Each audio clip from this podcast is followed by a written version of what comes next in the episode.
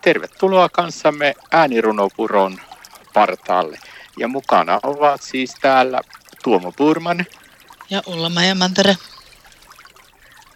Ja täällä ollaan Ullamajan kanssa äänirunopuron partaalla.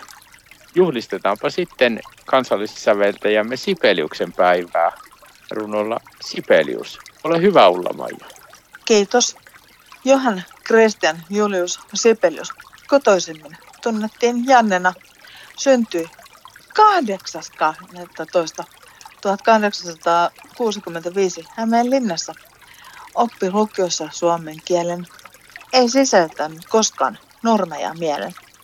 Hän vietti lapsunteensa Hämeenlinnassa, Lovisassa ja Turussa. Huvetteli vaanimalla satuolentoja metsien pimennoissa. Jään nimen hän otti sedältään, jota Sipelius ei ehtinyt koskaan näkemään. Janne oli varsin värikäs peikko, jolle oopperan kirjoittamisesta jäi oikeastaan peikko. Jo hänen isänsä oli puhemi ja oli hän sitä kyllä itsekin. Hän kierteli ympäri maailmaa vaikutteita noutamaan ja omia sävellyksiä johtamaan. Kolmilapsiseen perheeseen syntyi hän, sai itse lapsia enemmän. Kuusi tytärtä synnytti vaimonsa Ainu Piisikai selvisi aikuiseksi asti.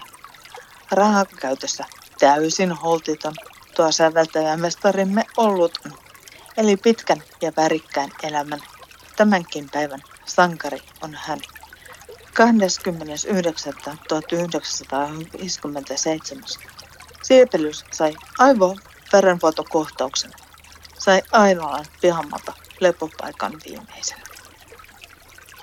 Kiitos sulle Maja tästä Sipeliusrunosta ja hyvää Sipeliuksen päivää kaikille tahdomme toivottaa. Näin vietit kanssamme hetken aikaa äänirunopuron partaalla. Ja mukana olivat Tuomo Purman ja Ulla Mantere.